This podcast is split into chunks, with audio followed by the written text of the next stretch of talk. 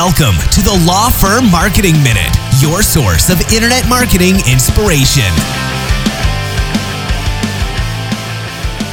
Hey everyone, and welcome to the Law Firm Marketing Minute. I'm your host, John Henson, uh, recording in a slightly different spot today. Um, just wanted to change things up a little bit.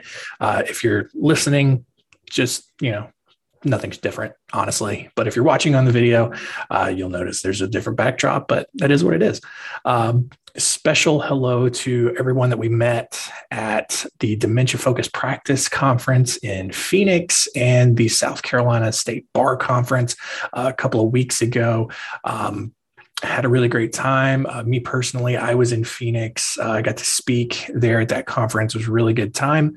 Um, had uh, a lot of good conversations with everybody uh, and so uh, really really did enjoy uh, getting to see everybody there. Um, this week wanted to talk about evergreen content. Uh, you know it, it, it's one of the questions that i get a lot you know it's like hey you talk about evergreen content a lot but what does that actually mean?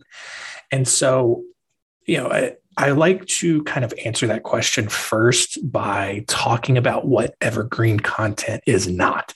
Because, you know, I think a lot of law firms, especially with their marketing, the big mistake that they make is that they use their blog specifically for um, just like current event updates, you know. So, like, for example, um, you know maybe there's like a, a case update or, or, maybe a law gets changed in the supreme court or in the state courts whatever the case is and they just kind of have a three paragraph write up or maybe their seo company writes up three paragraphs just kind of recapping what happened. You know it's just like hey this new law is this this is what the new law says. And there's not anything beyond that you know there's no real value there. You know there's nothing that says how that's going to impact your audience or anything like that. And, and it's just it dies pretty quickly. Um, it has some value for a couple of days and then it's done you know. So that's why we focus really on evergreen content you know and it's it's answering questions at a surface level that are going to hold their value for a really long time so, for example, you know, um, if you know, for an immigration attorney, for example, you know, things are constantly changing in the immigration world. And so if your blog is just focused on, um, you know, hey, these are the new travel restrictions, or hey, this is, um, this is the, very, very, specific change in uh, you know entry status for a specific visa or whatever. Like that's fine to include but it should not be everything that you're posting about you know? So for example you know think think broader.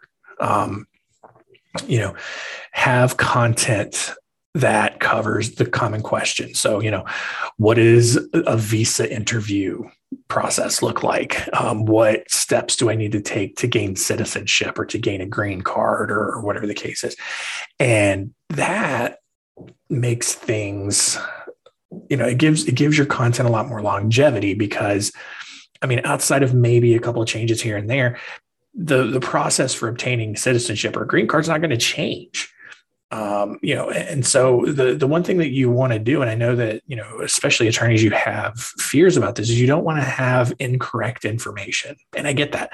And you so at that point, you know, you don't want to have outdated information on your blog that you have to either go track down and delete or track down and revise or whatever. And and the the thing with current events is maybe a law changes and then it gets reversed and then maybe or maybe it changes again and so it's still you know just old and incorrect information.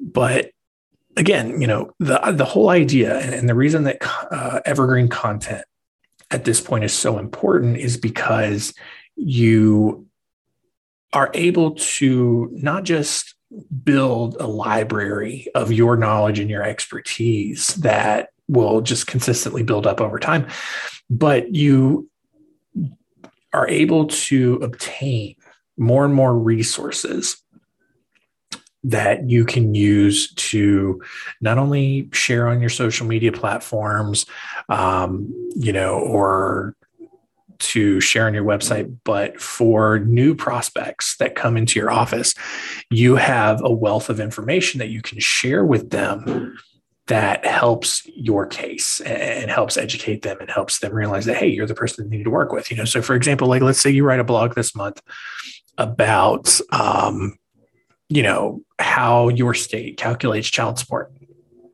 And you have someone come to your office and you know eight months from now they come into your office and say hey you know i'm getting a divorce. I have children. I need help understanding how much i can expect in child support. And then you're going to be like hey hey, we've got this blog here that we wrote uh, that kind of explains that process. Here's uh, there's a link in there to a calculator that you can use to uh, you know set up a thing. And I don't know if you can hear this right now. There's someone uh, blowing leaves outside of my window. But uh, we're going to wrap up here. But that was you know that was just kind of the main point that I wanted to make is that um, you know the evergreen content just has a ton of value. And that's where your content marketing should be lying. All right. Uh, this guy outside my window is distracting. And I'm just going to wrap it up here. Um, thanks again for listening. Uh, continue to rate review us on Apple Podcasts and wherever you're consuming the show. And that's going to do it for us this week. We'll see you next time.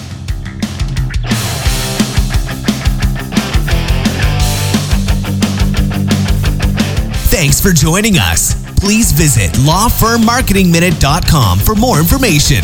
We'll see you next time.